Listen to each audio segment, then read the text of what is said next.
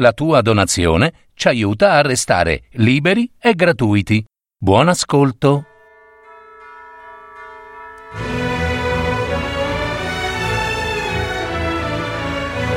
Le novelle di Giovanni Verga.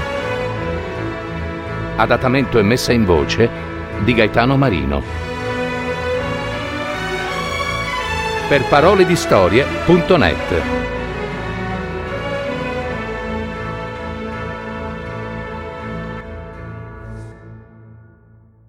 La roba.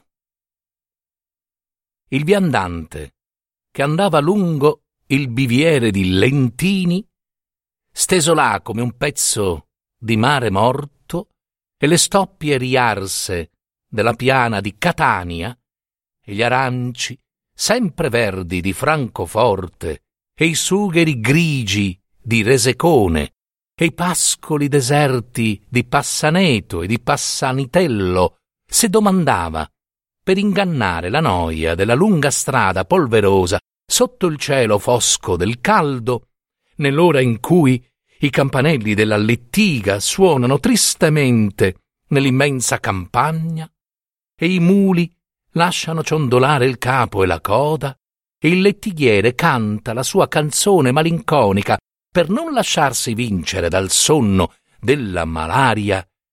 Di chi è? Sentiva rispondersi di Mazzarò. E passando vicino a una fattoria grande quanto un paese, coi magazzini che sembrano chiese e le galline a stormi, accoccolate all'ombra del pozzo e le donne che si mettevano la mano sugli occhi per vedere chi passava. E qui? Di Mazzarò. E cammina e cammina, mentre la malaria vi pesava sugli occhi e vi scuoteva all'improvviso l'abbaiare di un cane, passando per una vigna che non finiva più e si allargava sul colle e sul piano immobile, come gli pesasse addosso la polvere, e il guardiano sdraiato bocconi sullo schioppo accanto al vallone levava il capo sonnacchioso e apriva un occhio per vedere chi fosse. Di Mazzarò. Poi veniva un oliveto folto come un bosco, dove l'erba non spuntava mai e la raccolta durava fino a marzo. Erano gli ulivi di Mazzarò. E verso sera, allorché il sole tramontava rosso come il fuoco e la campagna si velava di tristezza, si incontravano le lunghe file degli aratri di Mazzarò che tornavano adagio adagio dal Maggese e i buoi che passavano il guado lentamente, col muso nell'acqua scura, e si vedevano nei pascoli lontani della canziria, sulla pendice brulla, le immense macchie biancastre delle mandrie di Mazzarò. E si udiva il fischio del pastore echeggiare nelle gole, il campanaccio che risuonava ora sì e ora no, il canto solitario perduto nella valle, tutta, tutta roba di Mazzarò. Pareva che fosse di Mazzarò perfino il sole che tramontava e le cicale che ronzavano e gli uccelli che andavano a rannicchiarsi col volo breve dietro le zolle e il sibilo dell'assiolo nel bosco. Pareva che Mazzarò fosse disteso tutto grande per quanto era grande là, là, su, sulla terra, e che gli si camminasse sulla pancia, e invece gli era un omiciattolo. Diceva il lettighiere che non gli avreste dato un baiocco a vederlo, e di grasso non aveva altro che la pancia, e non si sapeva come facesse a riempirla, perché non mangiava altro che due soldi di pane. Due soldi di pane, dico. E sì che era ricco, come un maiale, ma aveva la testa che era un brillante, quell'uomo. E infatti, con la testa come un brillante, aveva accumulato tutta quella roba, dove prima veniva da mattina a sera a zappare, a potare, a mietere, col sole, con l'acqua, col vento, senza scarpe ai piedi e senza uno straccio di cappotto, che tutti si rammentavano di avergli dato dei calci nel di dietro quelli che ora gli davano dell'eccellenza e gli parlavano col berretto in mano. Né per questo egli era montato in superbia. Adesso che tutte le eccellenze del paese erano suoi debitori, e diceva che eccellenza vuol dire povero diavolo e cattivo pagatore. Ma egli portava ancora il berretto, soltanto lo portava di seta nera. Era la sua sola grandezza. E da ultimo era anche arrivato a mettere il cappello di feltro perché costava meno del berretto di seta.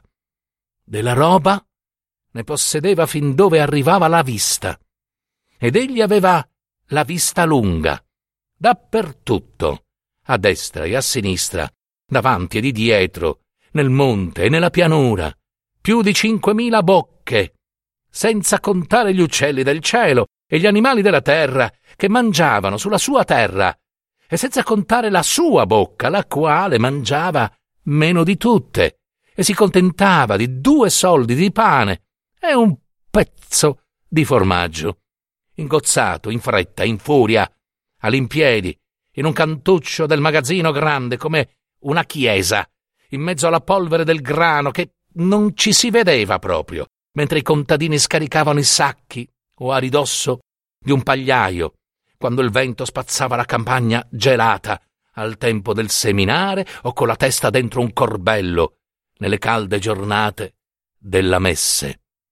Egli non beveva vino, non fumava, non usava il tabacco. E sì, e sì che del tabacco ne producevano i suoi orti lungo il fiume, con le foglie larghe e alte come un fanciullo, di quelle che si vendevano a 95 lire. Non aveva il vizio del gioco, né quello delle donne. Di donne non aveva mai avuto sulle spalle che sua madre, la quale gli era costata anche dodici tarì quando aveva dovuto farla portare al Camposanto. Era che ci aveva pensato e ripensato tanto a che a che voglia dire la roba quando andava senza scarpe a lavorare nella terra che adesso era sua e aveva provato quel che ci vuole a fare i tre tarì della giornata nel mese di luglio a stare con la schiena curva quattordici ore col soprastante a cavallo dietro che vi piglia nerbate se fate di rizzarvi un momento, un solo momento. Per questo non aveva lasciato passare un minuto della sua vita che non fosse stato impiegato a fare della roba. E adesso i suoi aratri erano numerosi, come le lunghe file dei corvi che arrivavano in novembre, e altre file di muli che non finivano più, portavano le sementi le donne che stavano accoccolate nel fango da ottobre a marzo per raccogliere le sue olive. Non si potevano contare, come non si possono contare le gazze che vengono a rubarle e al tempo della vendemmia accorrevano dei villaggi interi alle sue vigne. E fin dove sentivasi cantare nella campagna era la vendemmia di Mazzarò. Alla messe, poi, i mietitori di Mazzarò sembravano un esercito di soldati che per mantenere tutta quella gente col biscotto alla mattina e il pane e l'arancia amara a colazione e la merenda e le lasagne alla sera ci volevano dei danari a manate e le lasagne si scodellavano nelle madie larghe come tinozze. Perciò adesso quando andava a cavallo dietro la fila dei suoi mietitori, col nerbo in mano, non ne perdeva d'occhio uno solo e badava a ripetere Curviamoci, ragazzi!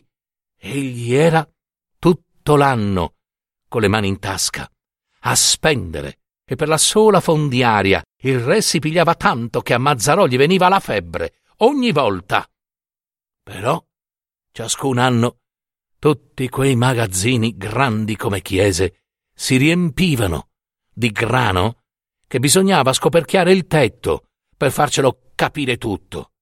E ogni volta che Mazzarò vendeva il vino, ci voleva più di un giorno per contare il denaro, tutto di dodici tarì d'argento, che lui non ne voleva di carta sudicia per la sua roba. E andava a comprare la carta sudicia soltanto quando aveva da pagare il re o gli altri. E alle fiere gli armenti di Mazzarò coprivano tutto il campo e ingombravano le strade che ci voleva mezza giornata per lasciarli sfilare. E il santo con la banda alle volte dovevano mutare strada e cedere il passo. Tutta quella roba se l'era fatta lui, con le sue mani e con la sua testa, col non dormire la notte, col prendere la febbre dal batticuore o dalla malaria, col affaticarsi dall'alba a sera e andare in giro sotto il sole e sotto la pioggia, col logorare i suoi stivali e le sue mule. Egli solo non si logorava. Eh no, pensando alla sua roba. No, che era tutto quello che, che egli avesse al mondo, la sua roba, perché non aveva né figli, né nipoti, né parenti, non aveva altro che la sua roba. Quando uno è fatto così, e vuol dire che è fatto per la roba, no? E anche la roba era fatta per lui, che pareva ci avesse la calamita, perché la roba vuole stare con chi sa tenerla, e non la sciupa, come quel barone che prima era stato il padrone di Mazzarò e l'aveva raccolto per carità, nudo e crudo nei, nei, suoi campi, ed era stato il padrone di tutti quei prati e di tutti quei boschi e di tutte quelle vigne e tutti quegli armenti che quando veniva nelle sue terre a cavallo coi campieri dietro pareva il re. E gli preparavano anche l'alloggio e il pranzo al minchione, sicché ognuno sapeva l'ora e il momento in cui doveva arrivare e non si faceva sorprendere con le mani nel sacco. Costui vuole essere rubato per forza, diceva Mazzarò, e schiattava dalle risa quando il barone gli dava dei calci nel di dietro e si fregava la schiena con le mani, borbottando Chi è minchione? Se ne stia a casa. La roba non è di chi ce l'ha, ma di chi la sa fare. E invece egli, dopo che ebbe fatta la sua roba, non mandava certo a dire se veniva a sorvegliare la messe o la vendemmia e quando e come, hm? ma capitava all'improvviso, a piedi o a cavallo, sulla mula, senza campieri, con un pezzo di pane in tasca e dormiva accanto ai suoi covoni, con gli occhi aperti e lo schioppo fra le gambe. In tal modo, a poco a poco, Mazzarò divenne il padrone di tutta la roba del barone. E costui uscì prima dall'uliveto, e poi dalle vigne, e poi dai pascoli, e poi dalle fattorie, e infine dal suo palazzo stesso, che non passava giorno che non firmasse delle carte bollate. E Mazzarò ci metteva sotto la sua brava croce. Al barone non era rimasto altro che lo scudo di pietra che era prima sul portone ed era la sola cosa che non avesse voluto vendere, dicendo a Mazzarò Eh, questo solo di tutta la mia roba non fa per te. Ed era vero. Mazzarò non sapeva che farsene e non l'avrebbe pagato due baiocchi. Il barone gli dava ancora del tu, ma non gli dava più calci nel di dietro. Questa è una bella cosa, d'avere la fortuna che ha Mazzarò, e non sapeva quel che c'era voluto ad acchiappare quella fortuna. Quanti pensieri, quante fatiche, quante menzogne, quanti pericoli di andare in galera, e come quella testa, che era un brillante, avesse lavorato giorno e notte, giorno e notte, meglio di una macina, del mulino, per fare la roba. E se il proprietario di una chiusa limitrofa si ostinava a non cedergliela e voleva prendere per il collo Mazzarò, doveva trovare uno stratagemma per costringerlo a vendere e farcelo cascare, malgrado la diffidenza contadinesca. Eh sì, egli gli andava a vantare, per esempio, la fertilità di una tenuta la quale non produceva nemmeno lupini e arrivava a fargliela credere una terra promessa, e sinché il povero diavolo si lasciava indurre a prenderla in affitto per specularci sopra e ci perdeva poi il fitto la casa e la chiusa, che Mazzarò se la chiappava per un pezzo di pane. E quante seccature Mazzarò doveva sopportare, i mezzadri che venivano a lagnarsi delle malannate, i debitori che mandavano in processione le loro donne a strapparsi i capelli e picchiarsi il petto per congiurarlo, scongiurarlo di non metterli in mezzo alla strada, col pigliarsi il mulo o l'asinello che non avevano da mangiare. Lo vedete quello che mangio io? rispondeva lui. Pane e cipolla. E sì che ho i, i magazzini pieni zeppi, no? E sono il padrone, il padrone di tutta questa roba. Eh? Avanti. E se gli domandavano un pugno di fave, di tutta quella roba egli diceva E che vi pare che l'abbia rubata io? E non sapete quanto costano per seminarle, e zapparle, e raccoglierle?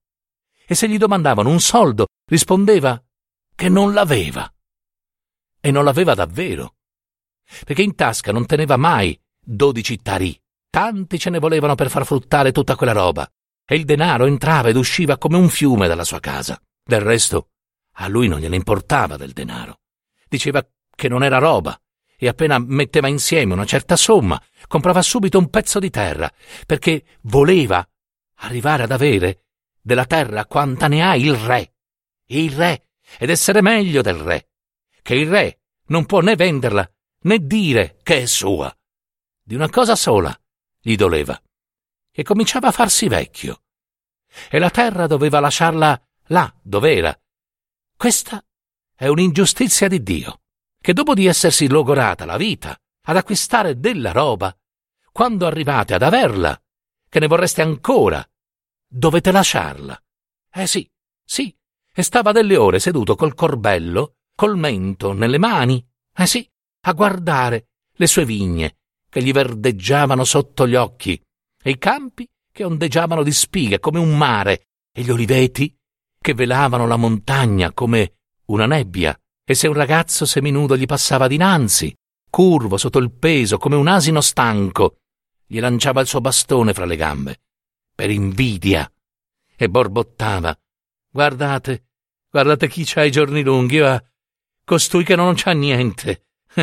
Sicché, quando gli dissero che era tempo di lasciare la sua roba per pensare all'anima, uscì nel cortile, come un pazzo, barcollando, e andava ammazzando a colpi di bastone le sue anitre e i suoi tacchini e strillava Roba mia, Roba mia, vienitene con me, vienitene con me, roba mia.